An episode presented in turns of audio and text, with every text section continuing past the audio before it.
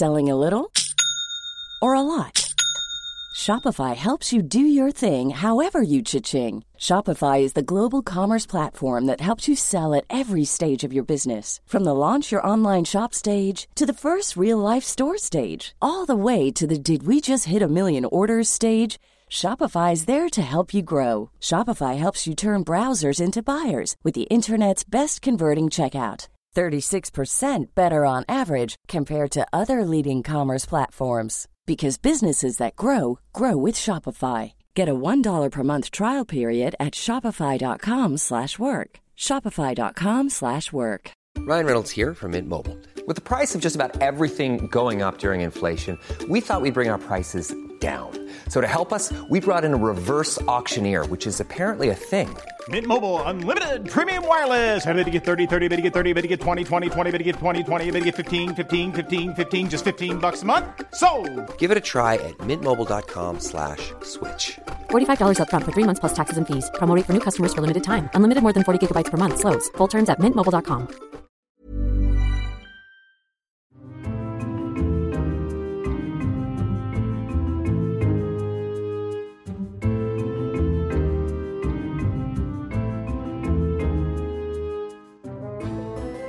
Hello and welcome to Your Book, the podcast for literary nosy parkers. I'm Daisy Buchanan, your host and the author of The Sisterhood, a love letter to the women who shaped me, published by Headline and out now. It's been described as a mashup between a Nancy Mitford novel and Fleabag.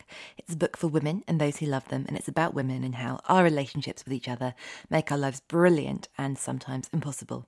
I'm the eldest of six girls, and my sisters are the only women I would kill for and the only women I've ever wanted to kill.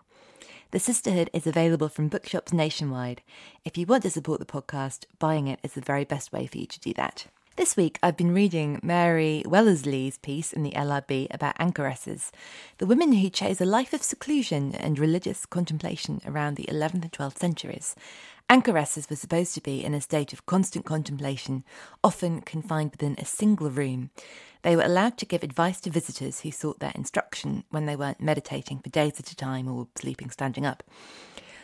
It sounds like a tough life, but I can't be the only person thinking that if they'd had Kindles in the eleventh century, it might have been quite appealing. Mary Wellesley's piece, in which she reviews Hermits and Anchorites in England, edited by E A Jones, is in the twenty-third of May issue of the L R B, and it's fascinating reading for historians and aspiring recluses. By way of contrast, this week's guest is an advocate for living out loud. Gina Dawson is an award-winning, best-selling Y A author and activist. She's the school's role model for Stonewall, and she's written a brilliant book for adults, The Gender Games, a memoir with a powerful discussion about gender that charts her experience as a trans woman. She might be the first guest we've interviewed who's written a banned book. This Book is Gay was banned from public libraries in a town in Alaska. Her sixteenth book, Meat Market, is about Yana, a reluctant teen supermodel who discovers that getting everything you think you want can make you feel very lonely. It's smart, funny, pacey, and you care about every character.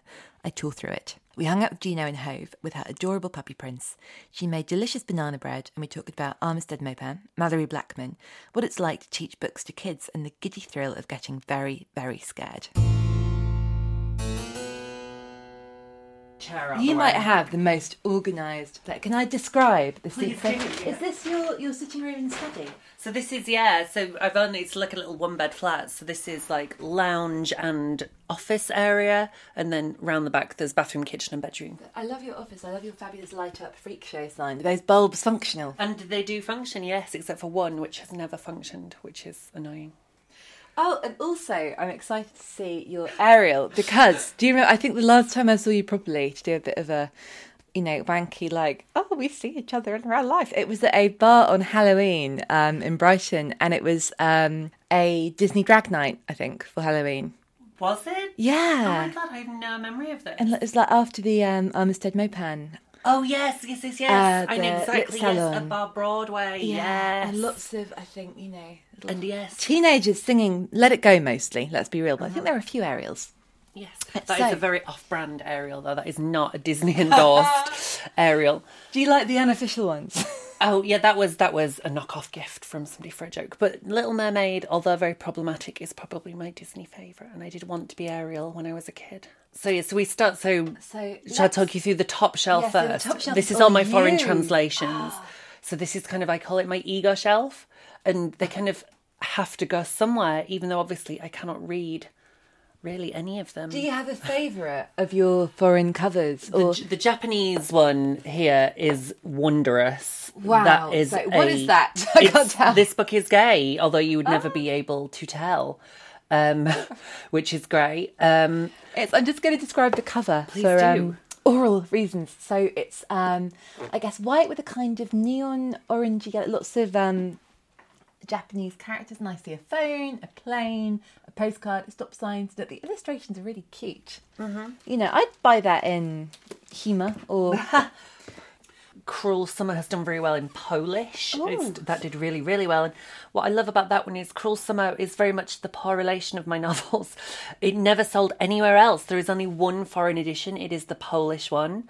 And yeah, and then it went on to do really, really well. So... Not all of my books have been translated into foreign languages, all of the above. So are you like a superstar in Poland? Is it like when the Ramones went like to Mexico? But possibly, yeah. I mean, I think in terms of when I look at my royalty checks, I mean, the one that makes me money is, is This Book is Gay in North America, which has done really, really well and has been challenged and banned and unbanned and unchallenged since it came out in two thousand fourteen. So that's the one, I think... When when I die, it might well be This Book is Gay that goes on my gravestone, and that's fine. How does it feel to have your book banned? Did you have some idea that it would be sold in some very, very conservative territories? And that? Well, I just thought it wouldn't sell in those, and it's and I, I think authors would be fibbing if if they said they weren't trying to crack the North American market because it's such an enormous market. You can make an awful lot of money, and particularly with like Say Her Name and with Margot and Me. I did sort of intend to, I thought, right, this book will play well in North America because it's quite quite an American version of what England is like. And, of course, the only one of my books which has got a North American deal was This Book is Gay, which is the super explicit guide for L G B T Q people. And so there's no way, there's no way of gauging what it is foreign publishers are going to want. Um, and when we found out that Sarah Palin's district had banned This Book is Gay, it was it was a delight because obviously oh, it was sure. free publicity. And initially we were quite jubilant about it as it was picked up by the national press in America. Um, but then when that had blown over, I was just kind of sad because, of course, if you were a young L G B T Q person living in Walsilla, Alaska, you were being told by your... district that there was something weird about you. And so actually from then on, when This Book is Gay has been challenged in places, because it was challenged in Brazil as well, it just makes me sad. It makes me sad for the kids who are seeing mm. that their lives are being called into question. It's a bummer. I mean, I suppose if it's if there's publicity around, they know someone out there has their back and is there for them and wants them to have the information. And that... this is true, yeah, maybe it's helped yeah. the book find the hands mm. that have needed it. So maybe it's not all bad. This Book is Gay came about because they weren't sure whether to put it in adult books or in children's books. And then they came up with the zany notion of having a non-fiction teen section.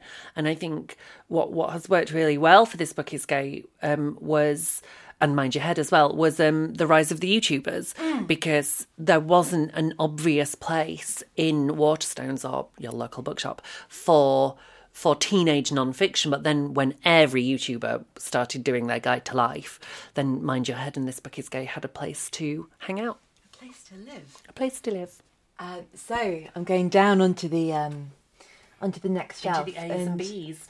There's an amazing range here. I love that you have Flowers in the Attic. Of course. I read that much, much too young. Oh, is there any other time? You have to read Flowers in the Attic when you're a teenager. It's Y A. I, I will stand by that. I really think that Flowers in the Attic is Y A fiction from a time when there wasn't Y A fiction. I absolutely agree, because the way the characters are written and the focus on their... emotional journey and their feelings, that absolutely is for teenagers. Yeah. And it's not the only Y A novel to deal with incest as well. I think Forbidden by Tabitha Suzuma picked up on it many, many years later in a very quite a similar plot. Oh, I don't know that book. It was a bigger success in America. I don't think it quite played out over here, and I'm not sure what happened to Suzuma's career passed about two thousand ten. But yeah, she wrote um, a very um, controversial novel called Forbidden that was that dealt with incest. I see you've got loads of um, Mallory Blackman. Um. Yes. Yeah, probably my favourite. Um, oh, I started writing because of Noughts and Crosses. Um, I was a primary school teacher and I was teaching year six, and I went into Borders, God rest its soul, and said, right, I want a new class reader. And I think we'd we'd finished Golden Compass, which is on the other side, and um, the bookseller pointed me in the direction of Noughts and Crosses, and I'd heard of Mallory through um, Pig Heart Boy. And they said, but okay, this is like Pig Heart Boy, but a bit older. And I really, really distinctly remember reading all of Noughts and Crosses on a train to Newcastle to see my old university friend. And by the end of it, by the time we reached York, I was sobbing, like openly sobbing on the train. And a woman had to ask if I was all right. And I was like, no, I'm actually not. I, because I don't want to spoil Noughts and Crosses because it's about to be a big B B C T V oh, show yeah. as well. But it it's harrowing. It's taken that long for that to reach the screen, you know, because that was such a... Yeah. Well, it is such a big book, but, you know, when it was published, such a, a powerful book. Well, the option has been back and forth three times because I know Mallory now. Um, that's wild when you meet your author heroes and then become friends with them. She she had the rights, then they reverted back to her, then sold the rights again. And I, sometimes I think, and I was talking about this yesterday because, like, weirdly, I was at Mammoth Pictures, who are producing Noughts and Crosses. I was there yesterday to talk about a different project. And we were talking about how sometimes it's to do with the time. And and obviously, next to Mallory, we've got Margaret Atwood. And I think mm. there was a version of Handmaid's Tale made in the eighties as well. And it was very bad. And it's not really talked about now. I don't think it's really gone down as a classic. And I think we are living in slightly dystopian times. And so I wonder if now is absolutely the right time for Noughts and Crosses. Maybe we needed those riots in North America. Maybe we needed Black Lives Matter for Noughts and Crosses to make sense in a way that I think we needed Trump's presidency for Handmaid's Tale to make mm. sense as a T V show as well.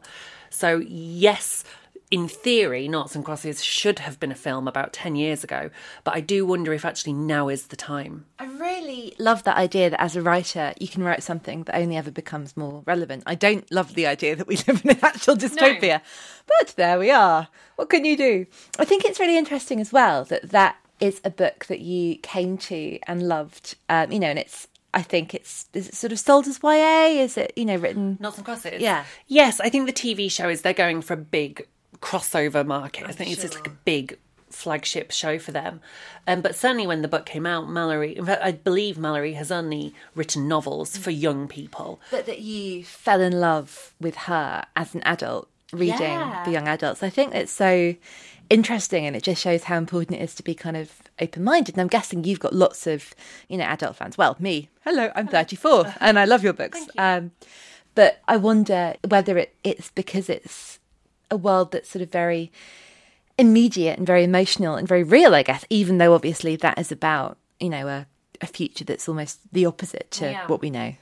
I think what's smart, and I think the reason, this is a, the third copy of Noughts and Crosses that I've owned because I do keep giving it away, is that for me it really exemplifies young adult fiction and what young adult fiction can do. It's a media, it's a page turner in a way that, and I don't like when page turner is used as somehow a negative thing, like it's a book you really can't put down. But what I love about Noughts and Crosses is that it completely defies genre. Mm. You know, is it a science fiction book? Is it dystopia? Is it a political allegory? Is it a romance? It's a Romeo and Juliet story. Um, it um, picks up on issues about terrorism and warfare. Um, so it it's, it does a lot of things, and that's why people often, quite in quite a disparaging way, say, you know, will you write a grown-up book?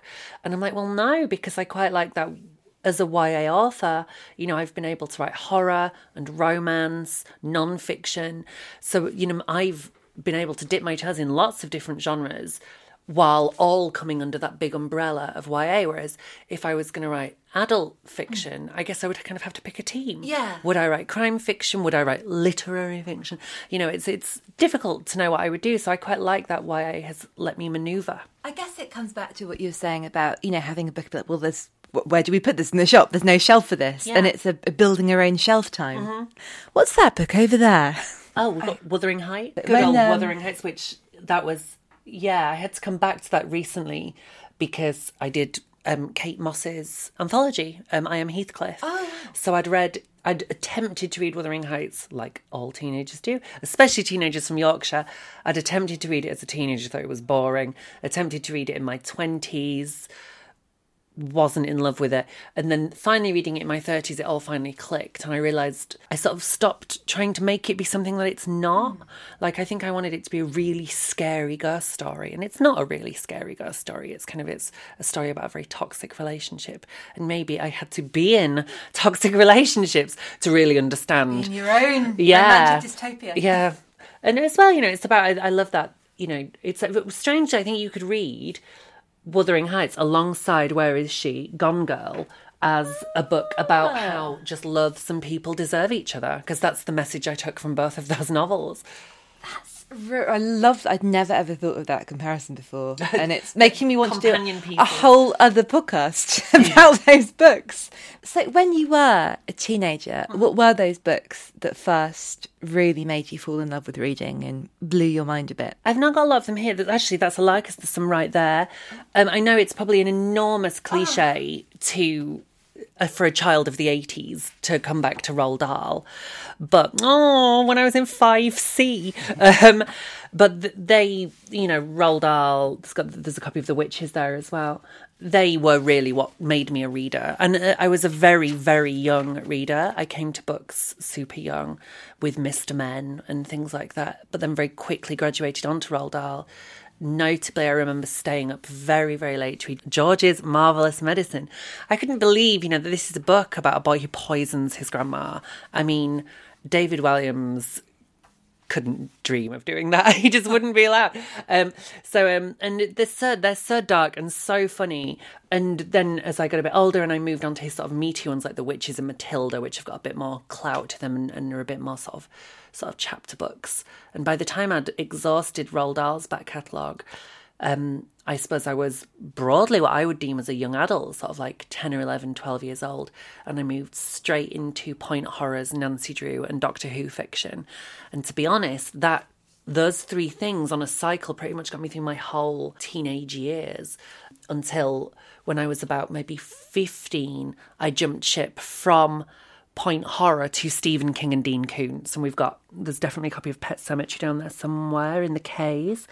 Um, it sounds so mad now, but I remember being, I think, maybe ten, and there was like one point horror on the, there was a classroom bookshelf, and I don't, I think it got there by accident, and there was a real fight over who was going to get it, but it? because it was so slick and American and alien, it just seemed like the most glamorous, glamorous thing, and I'm so sad that um, I've, you know, wanted to revisit them, and I'm going to, for me, they've not always stood up. They might for some no, people. We did a blog, I mean, gosh, before the podcast there was a blog, and I did, um, we did the Point Horror Book Club on my website. Some of the, some of them have aged quite well, and oddly, it wasn't necessarily the ones I loved as a teenager. Um, there must be, over in the S for Smith section, yeah, I can see it now, there's the Forbidden, the Forbidden Game trilogy, which were originally published by Point Horror, and they are still brilliant. And L J Smith, of course, went on to do The Vampire Diaries, and that's what she oh, became more known for. But I think pre-Vampire Diaries, she did um, she did this a trilogy for Point Horror called The Forbidden Game, and it's almost pre-Twilight. It's it's a lot of the same themes that are in Twilight. Oh, I do. I've just spied some um, a lot of lovely Angela Carter. Yes, yes possibly my all, possibly my favourite writer, possibly. The Bloody Chamber, you have Nuts the Circus, mm-hmm. and The Passion of New Eve, so the classics. When did you first meet her? I would have just moved to Brighton, and my friend Kerry, and I think so often that's the way books spread, isn't it? Through friends and word of mouth. Um, I think just before I moved to Brighton, she got me onto Armistead Maupin, who we come to on the next shelf down, and said, she sent me a copy of Tales of the City with a post-it note stuck to the front saying, they say Brighton is the San Francisco of the U K. And it was, it's so odd. I mean, it's so strange how my life has kind of followed. You know, I, I guess I came to Brighton as a Mary Ann Singleton. Then for a while I was a Mouse Tolliver, and then very much now an Anna, Mag- Anna Madrigal. Um, but not long after Tales of the City, Kerry also said, have you read any Angela Carter? And she started me off with Nights at the Circus and then Wise Children, which I don't think I've got a copy of. I think I gave it to an ex. Didn't get that back, did I? Um, so yeah, I can... Shout out to the ex. Yes, if you'd like to put it in the post. Thank you. Please return my copy of Wise Children. And Nights at the Circus is still my favourite Angela Carter book. I just don't think anybody writes better than her. We're having, I think it would be safe to say, a big Angela Carter revival at mm. the moment. And I think there are a lot of pretenders who are, whether they know they're doing it or not, and it's really difficult when you've grown up, who are, who feel slightly in the vein of Angela Carter. But I don't think we're ever going to get that. It all felt very natural. Yes, it was quite posed at times, and you know, it was very, there was a very you can hear my dog snoring uh, and very sort of yeah there, there was a definite dialect to it, but it was kind of, it never felt forced with Angela Carter. The, the poetry was whimsical, yes, but never quirky for the sake of being quirky, and that's, I must admit, that's a big turn off mm. for me, is that quite kind of languid Sophia Coppola style novels, yeah. kind of, yeah, not naming it. I'm not going to name any names. You know, the comedy world that like, oh, I'm wacky and I've got a bin for a hat. So no, no, no, no. But I do think it's really, really tough because most writers, I think, are readers, and finding your own voice when your head is full of so many beautiful voices is a challenge. I tend not to read Y A when I'm writing Y A. I mean, we were just saying before we started that in my writey bits, I tend to read at the moment. I just cannot get enough of kind of, I'm reluctant to call it women's crime, but very often it's sort of that domestic crime written by female authors. Huge fan of Erin Kelly. And what's really wonderful is I read... Upcoming guest. Is she really? Oh, hello, Erin.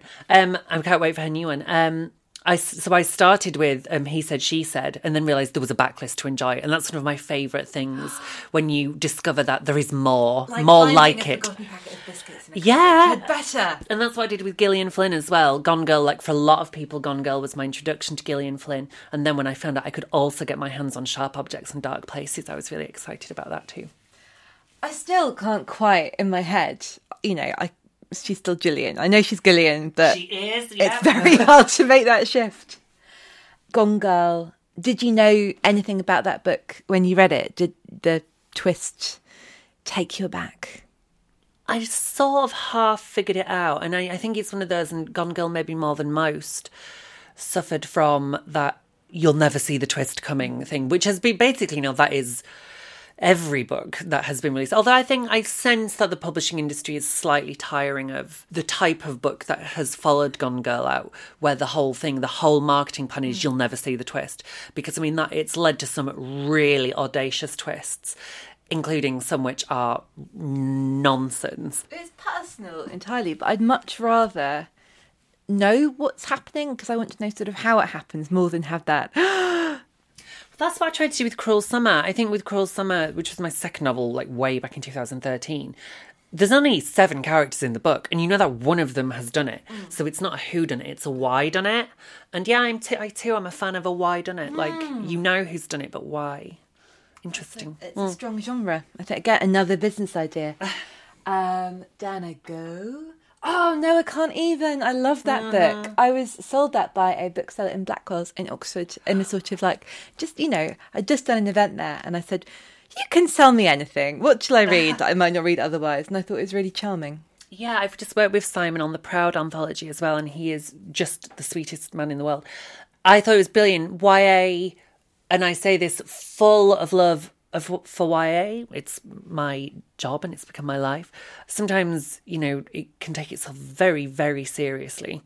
And No, I Can't Even is just fun, just super fun. And there's another one there, Lobsters by Tom and Lucy, by um, Lucy Iverson and Tom Ellen, is another Y A, which is sort of from that in-betweeners school of very British, quite naughty, knowing sense of humour that I don't think America does very well. It's so, um... not relevant, but odd. Um, I was in an Edinburgh Fringe play with Tom Ellen, possibly the worst play that's ever been written or made. I don't know if I can get sued for this. Tom Ellen? Yeah. No, that's such a small world. Because I checked, because I got the press release, and I was like, because I knew the P R a little bit, like, Really weird question for Tom, but I don't suppose, because I'm really rubbish at Facebook and we sort of lost yeah. touch of it. But well, he's said, very offline as well. Yeah, he's very offline. I think he's in Paris now. But um, hmm. rumours, there are rumours of a D V D of this play. And I think we, we both sort of say, one day we'll meet up and watch it, but I don't think anyone can quite face it. Do it. So, yeah, um, love that. Yeah, and yeah, no, more more funny Y A. A bit of um, Louise Renison, who yes. I love so much. Oh yeah, and much much missed as well. Really Those missed. books meant an awful lot to an awful lot of girls. You know, we're only about three shelves down as well. There's so much here. I see um, the Armistead Maupin. I really really love these editions because I think those yes, they're the best ones they've ever done. I love these covers. I'm going to grab. Let's go, go for baby cakes in the middle. So are they all that? Because do you know what? Those have been lent and swapped. So now actually, so in my possession, apparently, I've only got more Tales of the City, Significant Others and Baby Cakes. So you're missing Tales and Further Tales. Tales, Further Tales and, and Sure, sure of you. you, which at one point I have had. So I don't know where they've gone. Again, probably the same ex. Do you have a favourite? Is that an impossible Ooh. question? So let me get this right. So Tales of the City is When Marian Moves. Further Tales of the City is the one with the transubstantiation I in the think church. So, in Grace Cathedral. Yes. That guy who's the reporter. Yeah. Then... Third one is the cult when Jim Jones turns oh, up in with, San um, with Mona. Yes. And um, is that Judy. the one when um, they're in Britain and Mona marries that guy? Is it Mona? No. Um... Oh, yes. It, no, not Mona. Mona's the model. Um, yes, but she's yeah, the no, one right. who yeah. goes off to the stately home. Yes, that, I think that's um, four or five. And it's Michael Tolliver in London in yes. the little flat in Notting Hill. Significant Others. A Holiday in the Redwoods. No, so that's the holiday one. Um, What's the holiday one? So this is one where they're at like a country retreat. Um, a Holiday in the Redwood goes uproariously row when the opposing sexes camp out rather too close to each other for comfort. Among these entangled in the mayhem are Dee Dee, reformed... Oh, that's not the kind of... Not quite Camp David, but it's when all the guys go off and there's like the empowerment camp. Yes, that's right, yep, that's the one. And then Sure of You is where Marianne goes full dark Marianne and oh, she kind of goes... gets her glamorous job. Yeah, and abandons her family, yeah. And the Shauna is on the scene then. That's right, yes. Um... Oh, no, hang on, Shauna's the daughter, isn't... Yes, yeah. Little baby Shauna. And then Connie's on the other yes. side are the newer ones. So there's Michael Tolliver Lives and Marianne in the Autumn and Mary... The last... Was it The Last oh, Days God, of the last Anna Madrigal? Days of Anna Madrigal. Yeah. Oh. I was reading that and just... You know when you're crying and you don't even know it? And I think producer Dale came in and found me and thought there had been a death. like, yeah, well, well. Yeah, well. No spoilers. Mm. But it's... I mean, and the new series is coming to Netflix in June. So I, I cannot wait... Because it's, yeah, it feels right. And when you when you look at the casting as well, like Ellen Page as Shauna feels really wry, and Laura Linney and Olympia Dukakis. And normally I would not be championing a cisgender woman playing a trans character, but obviously Olympia has played Anna Madrigal throughout and was amazing. Yeah, and and so I think I would have been sadder to lose Olympia than I would. to to gain a trans actress, but amazing we have anyway, because mm. apparently the new series will flash back to Anna Madrigal's younger life where she will be played by a trans actress. And if you've never read a Tales of the City book, oh, treat yourself. Just start with Tales of the City. There, there's nothing else quite like them. I'm quite jealous of people who've got Imagine, that. yeah, I, do, I discover read, it for the first time. I reread those quite often, but you said you're not much of a, a rereader. Not much, but Tales of the City is one that I absolutely have. I think I've read the first one certainly three times with Beecham and Marianne's slightly doomed relationship with Beecham. Beecham. Um, Beecham. But just, it's, I mean, it's so, um, it's heartbreaking, and Anna Madrigal's relationship um, in that first one is so good as well. Um, although I've, I realise in this moment I have given away the twist. Anna Madrigal, I mean, and it's, but then now having a trans character wouldn't be a twist now. Mm. So, I mean, it's very much a sign of its time yeah. that, that there's like a big reveal kind of that, what? One of the characters is trans? Kind of. If there is such a thing as a queer community, you know, it's partly because of the way his books have brought people together, I guess. And I wonder if those books have cemented a community and made a community, because there certainly isn't one in real life. So when um, I uh, saw him and I saw you at, um, at the Lit Salon talking, and it was properly like...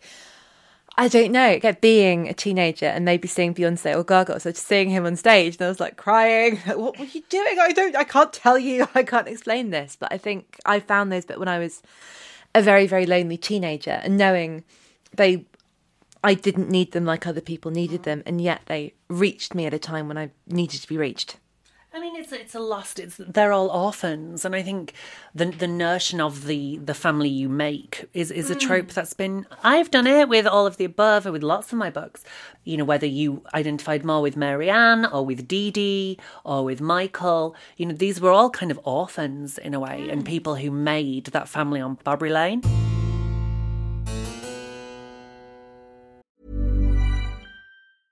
When you're ready to pop the question, the last thing you want to do is second-guess the ring. At Blue Nile dot com, you can design a one-of-a-kind ring with the ease and convenience of shopping online. Choose your diamond and setting. When you find the one, you'll get it delivered right to your door. Go to Blue Nile dot com and use promo code LISTEN to get fifty dollars off your purchase of five hundred dollars or more. That's code LISTEN at Blue Nile dot com for fifty dollars off your purchase. Blue Nile dot com, code LISTEN. One size fits all seems like a good idea for clothes until you try them on. Same goes for healthcare. That's why United Healthcare offers flexible, budget-friendly coverage for medical, vision, dental, and more. Learn more at U H one dot com. Millions of people have lost weight with personalized plans from Noom, like Evan, who can't stand salads and still lost fifty pounds. Salads generally for most people are the easy button, right? For me, that wasn't an option. I never really was a salad guy. That's just not who I am. But Noom worked for me. Get your personalized plan today at Noom dot com. Real Noom user compensated to provide their story. In four weeks, the typical Noom user can expect to lose one to two pounds per week. Individual results may vary.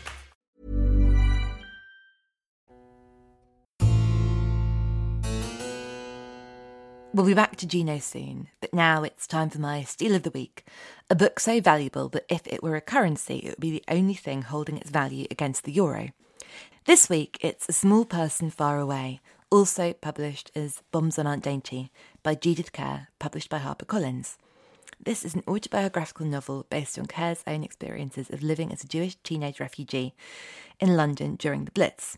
It's one of my favourite books of all time. It makes you realise how many of the things we experience as vulnerable, living humans are completely universal, and Kerr's astonishing honesty in the way she portrays a family who love each other intensely but sometimes feel as though they're tearing each other apart is deeply moving and often very funny. I love this book so much, and I'm sure that you will too. That's A Small Person Far Away by Judith Kerr, who died on May the twenty-third at the age of ninety-five, and will be missed enormously. Now, back to Juno. I see Stephen King. Um, yep, was a big... It's a funny one, because, again, I read a lot of Dean Koontz and Stephen King when I was a teenager. Often more Dean Koontz than Stephen King, because Dean Koontz had a lot more female protagonists. Oh, interesting. I don't know Dean Koontz at all. So no, very, very bit. Similar to Stephen King, quite pulpy horror epics. Um... Often, you know, I don't know if they were passing the Bechdel test. You know, the, these women were very often in peril or being terrorised by some ghost or serial killer. But Stephen King, I don't know if he would be the first to admit or not, but his, his women characters are not the best. They're often sexy mums. Yeah, she's had two kids, but she's still really sexy. And I didn't massively pick up on that when I was reading them as a teenager. But weirdly... Again, while I was writing some way, I thought, oh gosh, I need something to read. Let's read some Stephen King and some Dean Koontz. And yeah, it became clear that Dean Koontz's women characters did have a lot more agency than Stephen King's. But then Stephen King's are scarier than Dean Koontz's. So it's kind of, which would you rather?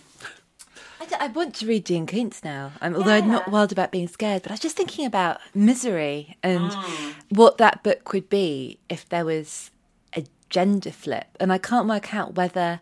Because it's a woman obsessed with a man, if we're supposed to think she's sort of somehow more more pathetic and more of a loser, whereas she'd be more immediately menacing, or he'd be more immediately menacing if it was, mm. you know, the other way around. I think it's a bit, it's, I was once told, you know, journalism works by way of, you know, sort of dog bites man isn't very interesting, man bites dog is a front page. And so I think the sad thing is men... enact violence on women so often that it almost sort of wouldn't work in misery mm. because it's just, oh yeah, it's it's a domestic violence story. It's about a man beating a woman. It's, it's oh, it's become, you know, this is very familiar. But having a woman, particularly a little nerdy woman, mm. trap a man in a house and break his legs and force him to write a novel, that's a bit more like Man Bites Dog. That's yeah. that's more unusual and more strange. But interesting how quickly even Kathy Bates' really terrifying and Oscar-winning portrayal in that film was played for laughs. Mm. And very quickly, th- that character has almost become a bit of a joke. But that's exactly it. The, well, I think the joke is how as well, kind wasn't of... It? Which didn't yeah, help. To be fair. Yeah. Which was very funny. Yeah. But the joke being like, you know, well, if she was an attractive woman... it would be fine, but because yeah. it's this sort of, you know, frumpy, dowdy woman, you're like, oh God, I can't imagine anything worse. Whereas, oh, the hand that rocks the cradle, mm. psychos can be very sexy as well. Single white female. Single white female. Oh, I love um, a nineties thriller. Fatal Attraction. Fatal Attraction. Yeah, oh, I want to watch some nineties thrillers now. Do you like being scared? Do you yes. find, and especially in books, do you suspend your disbelief and just let yourself get spooked, or is a bit of you out of the book going, it's not real? It's Definitely, definitely harder for a book to get under your skin than it is for a film, where they are so reliant on sound effects and misdirection of drawing your attention into different places. And I was when it was when I was starting out writing Say Her Name, I read a thing about the way we process information is we're actually, even without knowing it, reading ahead a little bit. So we've slightly processed the scare before we get to the scare. So like a cat jumping out of a kitchen cupboard just isn't going to work in, in fiction. The trick with Say Her Name was to how can I create something which is going to stay with you after you've put the mm. book away. And it's obviously the Joey Tribbiani putting putting The Shining in the freezer to stop it being scary. It was something that, that that's not even going to work. And I think my favourite scary book, and I'm assuming it's on the other side, is a book called Dark Matter by Michelle Paver. Let's, oh, let's we're, we're going over to the other bookshelf. So it should be under the P for Paver section. So there it is, yeah.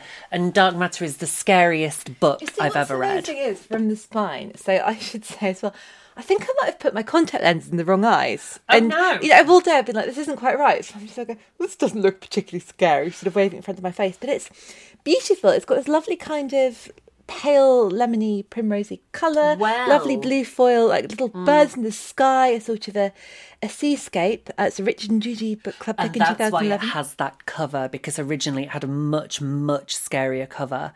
And then it got Richard and Judy book club, and they put a much, dare I say it, more friendly cover on the front. A blood-curdling ghost story. It really is, and it is true. And how a tree stump can be as scary as it is. But um, it's about a bunch of Arctic explorers who go up to do some sort of scientific research, I believe it is, and the the trip is fraught with peril, and one by one they have to leave until one man is left in this cabin by himself and starts to think there is a reason why none of the fishermen will come to this remote Norwegian island, and he thinks he might not be alone. It's really scary. Ooh. It's brilliant. It's absolutely and brilliant. And this is the scariest book. The scariest book I have personally read, yeah. I see you've got a lot of Patrick Ness books. Um, I really love those covers. Well, I'm re- I'm super good friends with Patrick Ness. So, um, and I think Patrick is um among the best writers for young adults. He never patronises young adults. He um doesn't talk down to them. He speaks and writes to them on their level, and he's got that thing where it's. Because I, I grew up very much on Buffy the Vampire Slayer, and I think that Patrick does that thing that Joss Whedon did with Buffy, which is he explores the horrors of being a teen- teenager through metaphorical horrors, be it monsters or, um, you know, and pa- Patrick's book always has an element of the dystopic or the dystopian and or the speculative, mm. maybe, perhaps more. I mean, if if listeners haven't read the Chaos Walking trilogy, I would urge them to do so before the film comes out next year. It's going to be good. If you were to go back to school and someone said, OK, you've got to teach a class this summer and you have to teach them one book, what would it be? Oh, from Y A, of Y A. Yeah, well, it could be anything, anything you like. I don't know how old these imaginary children are. Maybe they're sort of year six-ish. Did you always teach mm. year six? Or did I, th- you? Yeah, I mostly taught year six. So I did four. I did seven years in school, four of which were in year six. Do you know, probably... You see, that's really difficult because we, we've now come to the P for Pullman section as well. Yeah, I, I will do Northern Lights by Philip Pullman. I think because Noughts and Crosses would be a very close second. So it'd be one of those, I mean, because I used to do both. I mean, that was the difference.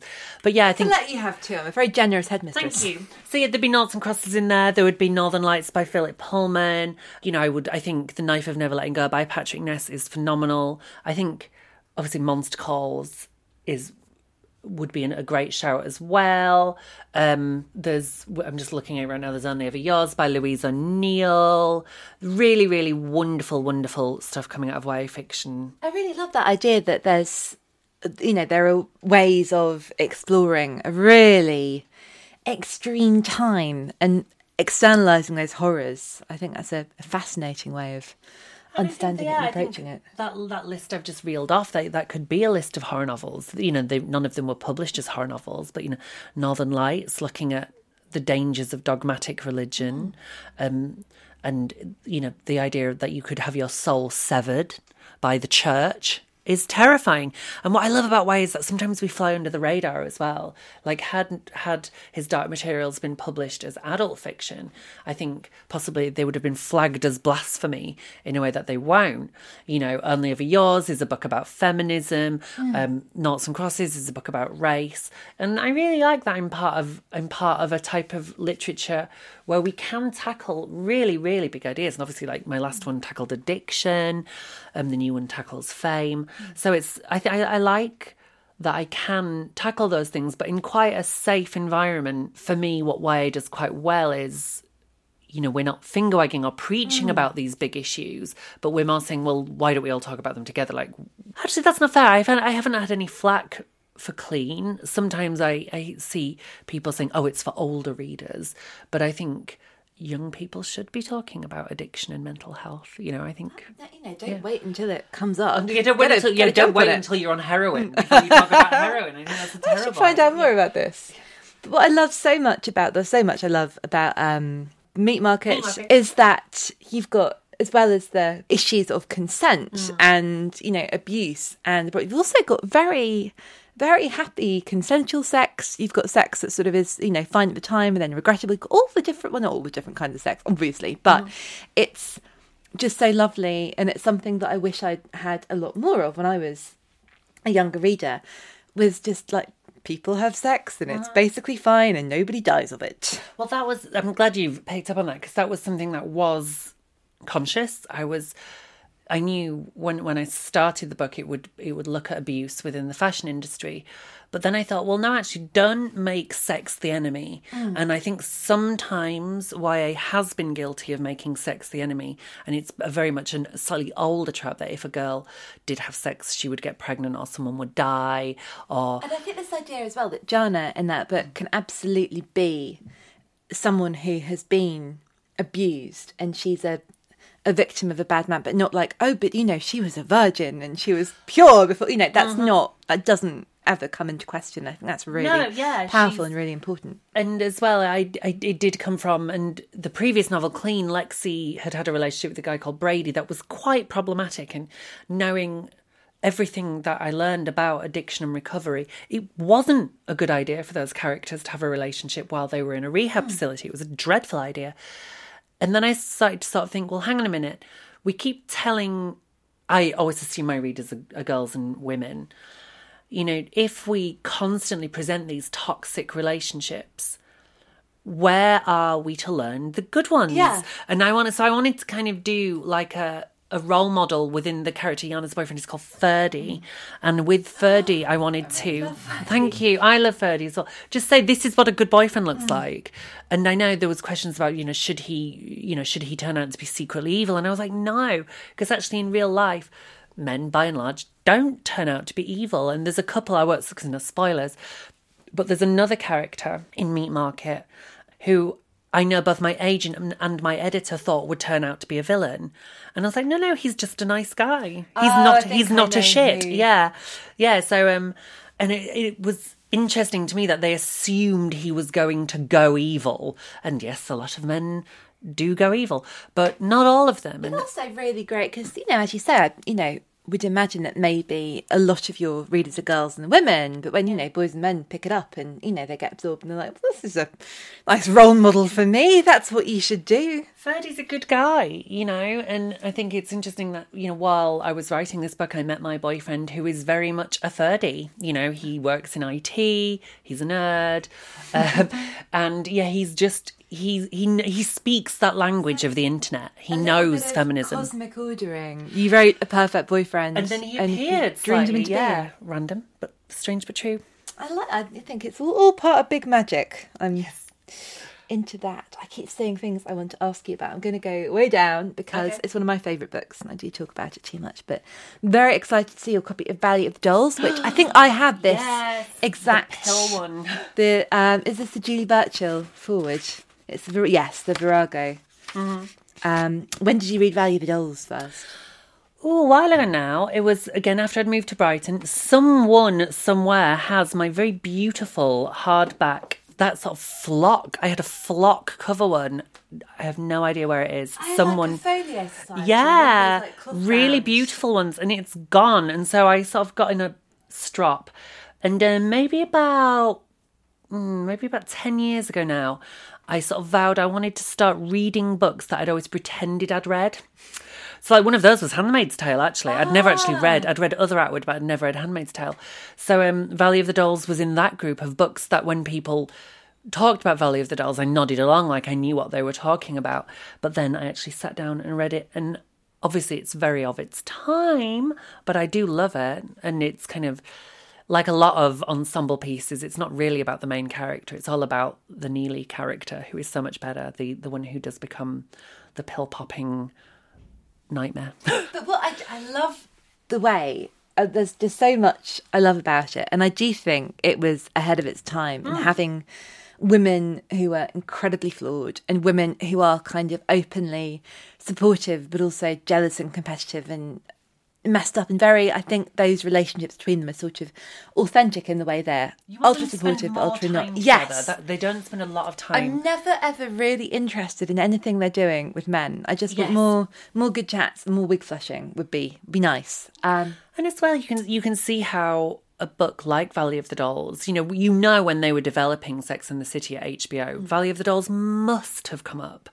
That notion that, you know, the different kinds of famous, a writer, a publicist, a, an art gallerist, you know. Kind of. That fabulous sort of Jackie Collins thing as well, mm. of glamour that is written in a way that's very, very accessible. You know, the glamour never ever tries to be authentic. It's like, it's a child's rendering of glamour. Like, you're in the big pink limousine that's seventeen miles long and you're like, I opened my wallet and there was ten thousand dollars in there. And wearing a fur, always wearing a fur. And obviously Jacqueline Suzanne, I think, lived in a world of very authentic glamour that she mm. didn't have, you know, she could have written about what she'd known and it would have been a lot more real and probably a lot less entertaining. I think a lot about um, something Lacey Mangan wrote in her book about books about ponies for girls, all of them written for girls who would love to have a pony, and not but they were not at yeah. all for girls who had them, because like they were out with the ponies, they weren't not reading. Read, yeah.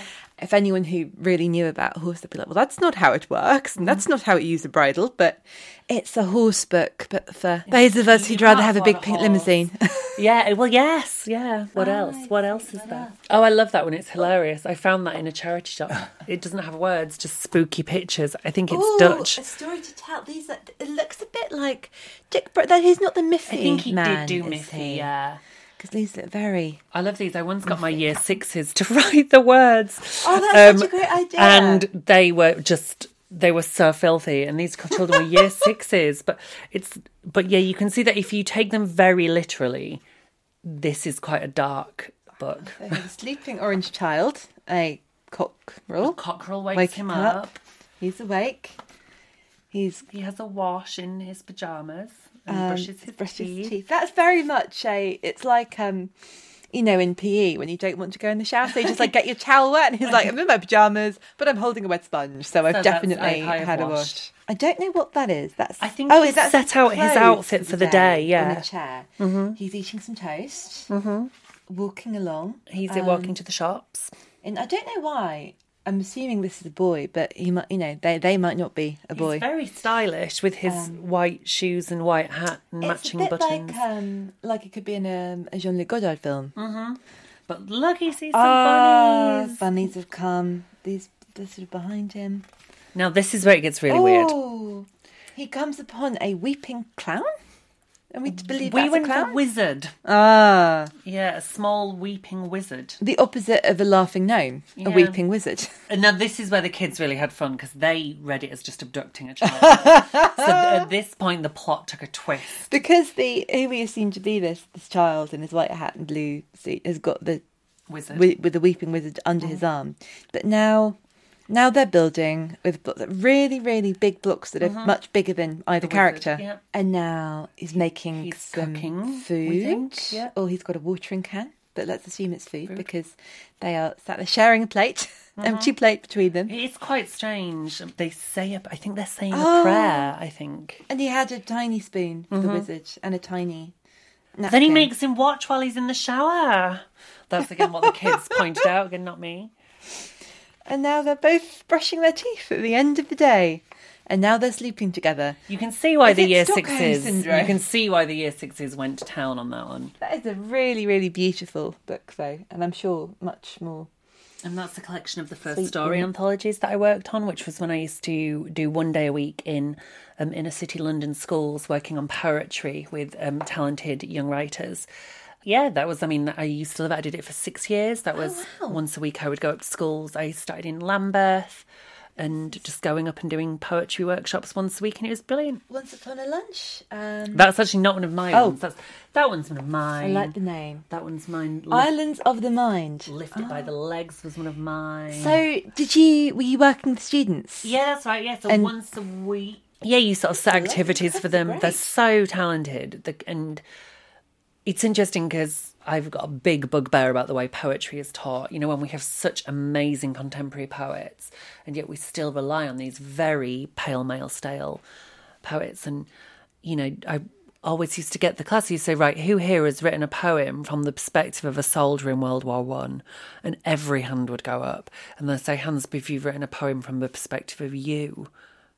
None of them have, and they're being told that their voice and that their world isn't as valid as some dead poet from one hundred fifty years ago. It's wild. Even when I started writing, I felt, oh, I haven't been to author college.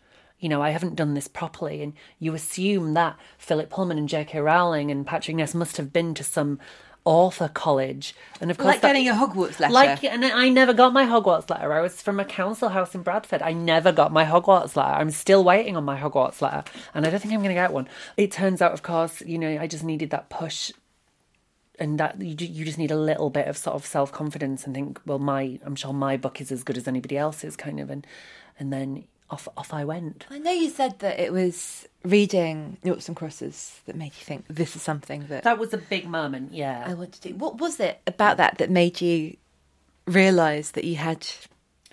I just thought of I... So Noughts and Crosses started a bit of a Y A spree, and I was becoming very aware that there was a lot of American Y A arriving on the scene, and of course that was on the back of Twilight. I mean... Um, actually, I, I quite enjoy Twilight one. I think there's some merit to it. I think, you know, Bella is a really, really mangy teenager in a very believable way. And I think a lot of editors would have said, could you, you know, cheer her up a bit? But actually, she was believably sour. Um, I mean, obviously, beyond that, they went absolutely insane. But the first one, I think, is great. And so I started borrowing the books from the kids in my class. And I knew...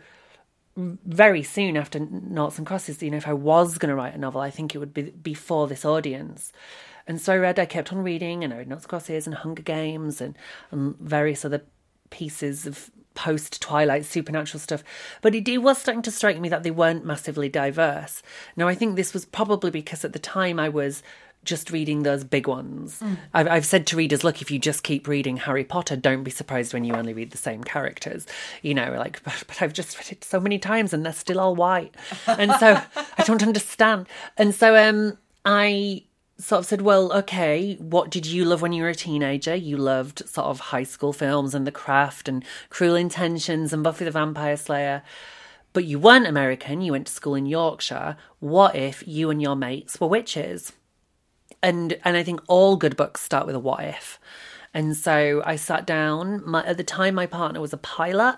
And so he was away a lot of the time. And so I, while while I was bored, kind of, and to stop myself cheating, um, I was very young. And I was like, well, let's, let's write this book. And it was kind of like The Craft meets Twin Peaks. And in a very fluky, and a lot of it is timing and luck. Holler Pike, that was the book that became Holler Pike, and it did get published, and that was, I think, so I started writing Holler Pike in two thousand eight, so it is a little over ten years. If I'd have left it very much later, it wouldn't have sold, because already The Hunger Games was massively taking off. It was just before the first film came out, and all publishers wanted was Hunger Games-esque mm. in a world where music is forbidden but dancing is mandatory. Those kind of stories.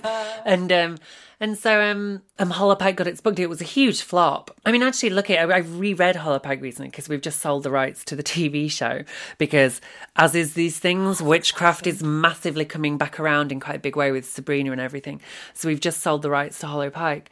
And so I was rereading it, and it's, you know, it's well, fun. It's, again, with Noughts and Crosses, isn't it? You know, yeah. It's of its moment, and then for whatever reason, it's not, and then it, it comes back round. I find that hugely, hugely comforting. Well, covens of witches are a great way to explore female friendship. Mm. And I think, you know, books about feminism and young women are so hot right now. And so I think it, it's, it doesn't massively surprise me that witches are back on the agenda. So where did we get to? We're nearly um, at Z now. We're yeah, nearly there. We're running out of books. Of It'll be Marcus Zusak, I suppose. It's probably on quite a lot of shelves. Um, does everyone, has everyone you've been to had a copy of The Secret History by Donna Tartt? Is that literally on everybody's bookshelf? It is on quite a lot. Do you do you love it? Predictably, yes. Oh, good. And I want to not, because it's become a bit, it's a bit of a hipster cliche, isn't it? And what's your favourite book? Let me guess. But um, it works, and it sh- what I love about Secret History is that every character in that book should be an insufferable dickhead, but actually you love them, and that there must be some sort of magic there. And that was something that I tried to do with Clean in particular, was I created a character who is loathsome and sort of said, but do you understand why she's loathsome, and can you learn to love her? And I think when you look at these fantastically privileged sort of characters, and it, but then, it, you know, I'm a, I love ridiculous nonsense like Cruel Intentions as well, and Gossip Girl. So um, I don't, I think as as well, and, and I will, this is a hill I will die on, I think, I think, Secret History could be classed as a Y A novel. It's about university it, yes. students. Because I truly, truly loved it. And I feel like I came mm. to it quite late. I was definitely in my twenties when I read it. I think I was a bit daunted by it because it's this sort of really big book mm. with this big black cover. And I, oh, it's a, that's a lot. And I think I just, I loved that that world of, I love an ob- obnoxious, elite, mm. preppy universe. And I love it so much more, which I have a love-hate relationship with Bret Easton Ellis. But have you read the Rules of Attraction? Laws yeah, of Attraction? And Less Than Zero. Yeah, but again, that sense that that's the same time in that universe, mm-hmm. and it's like, and every so often, it's like the door is being opened upon a party, and you see the Rules of Attraction basic bitches mm-hmm. screeching and screaming yeah. through the little cracks in The Secret History, and vice versa. Um, have you read Prep by Curtis Sittenfeld? No. I think you'd love it. Oh, okay. Again, it's that, oh my God, it's so good.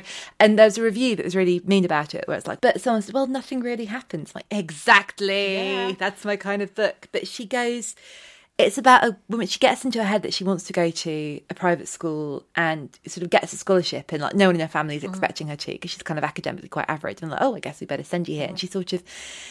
It's it's not bad, but it's not good. And she spends just a lot of time wondering why she's there. But it's so lovely and so teenagery, because it's, she's not kind of, you know, rolling around going, oh, this is a big, terrible disaster. It's just that feeling really nothing and feeling very much like your life is all sort of periphery. Um, so, yeah, my, my new one, the new, new, new one that I'll be working on for the rest of this year, that's deals with some of those issues around privilege and... Yeah, I shall say no more. Shh, all for later. It's all for later. Know. Would that be interesting and useful to read Curtis Sittenfeld, or would that be it distracting? Might, it might. I mean, it's another Y A, so if it, that one isn't... Pro- but I, I'm a, like I said, I'm a big, big fan of books like Secret History, like Flowers in the Attic, which aren't officially sold mm. as Y A, but I think there's a real...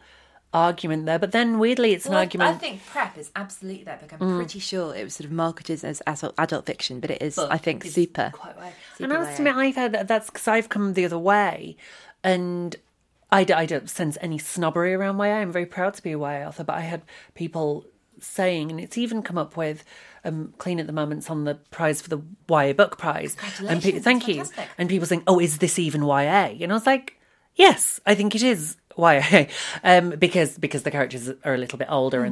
and um, Lexi's a heroin addict. But I'm like, yeah, she's seventeen and it's published by a Y A list, so it's definitely Y A, but it just deals with some very adult issues. But I wonder whether there's that, that because people are snobbish, they're like, well, I, I like this. And it's like, you know, with Harry Potter's in adult covers. Mm, I get the impression from what you said that the Y A writing community is, it sounds like an especially friendly and supportive one. It sounds like you've got some yeah I mean it's crackers in your gang. I think we're all a little bit worried it, the industry is definitely, I don't want to say turning its back on Y A, but it's lost a lot of faith and a lot of confidence in Y A. I think we haven't had a big smash.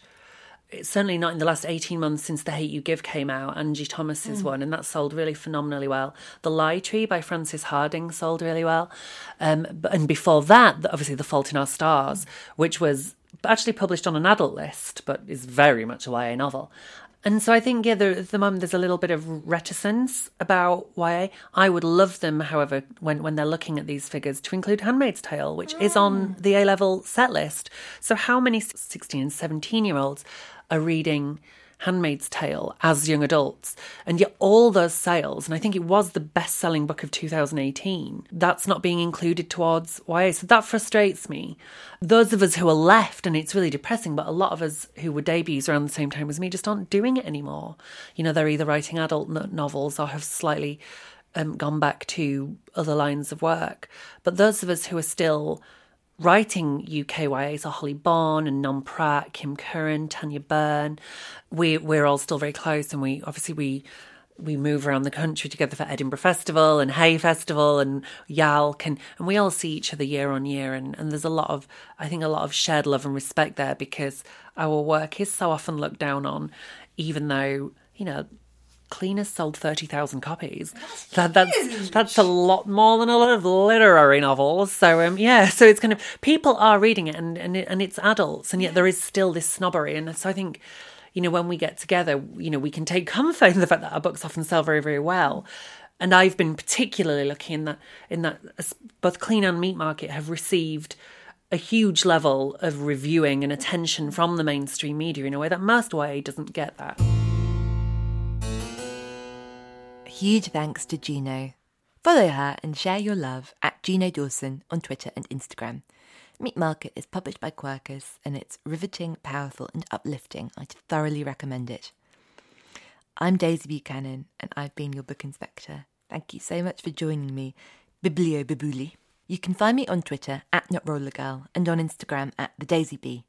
Say hello, suggest some guests, and watch out for shelfies. Visit our show page, acast.com slash booked, for more information about our guests and a list of the books they've talked about. If you have any queries about the podcast, you can email us at whybooked at gmail.com. Your Booked is produced by Dale Shaw for New Alaska and hosted by Acast. Please do subscribe, rate us and leave a review. It's great to hear what you think, and it helps other people find the podcast. I'll see you next time. For now, I leave you with an observation from Pat Conroy in The Prince of Tides.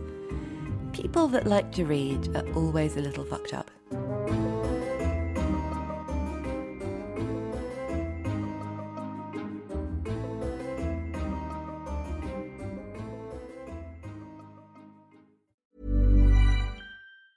Mom deserves the best, and there's no better place to shop for Mother's Day than Whole Foods Market. They're your destination for unbeatable savings, from premium gifts to show-stopping flowers and irresistible desserts. Start by saving thirty-three percent with Prime on all body care and candles. Then get a fifteen-stem bunch of tulips for just nine ninety-nine each with Prime. Round out Mom's menu with festive rosé, irresistible berry chantilly cake, and more special treats. Come celebrate Mother's Day at Whole Foods Market.